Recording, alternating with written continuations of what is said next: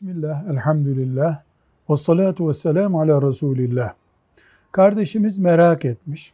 Sakalla ilgili hadisi şerifler var. Sakalı uzatmak sünnettir. Bıyıkla ilgili hadisi şerif var mı? Evet. Bıyıkla ilgili de hadisi şerifler var.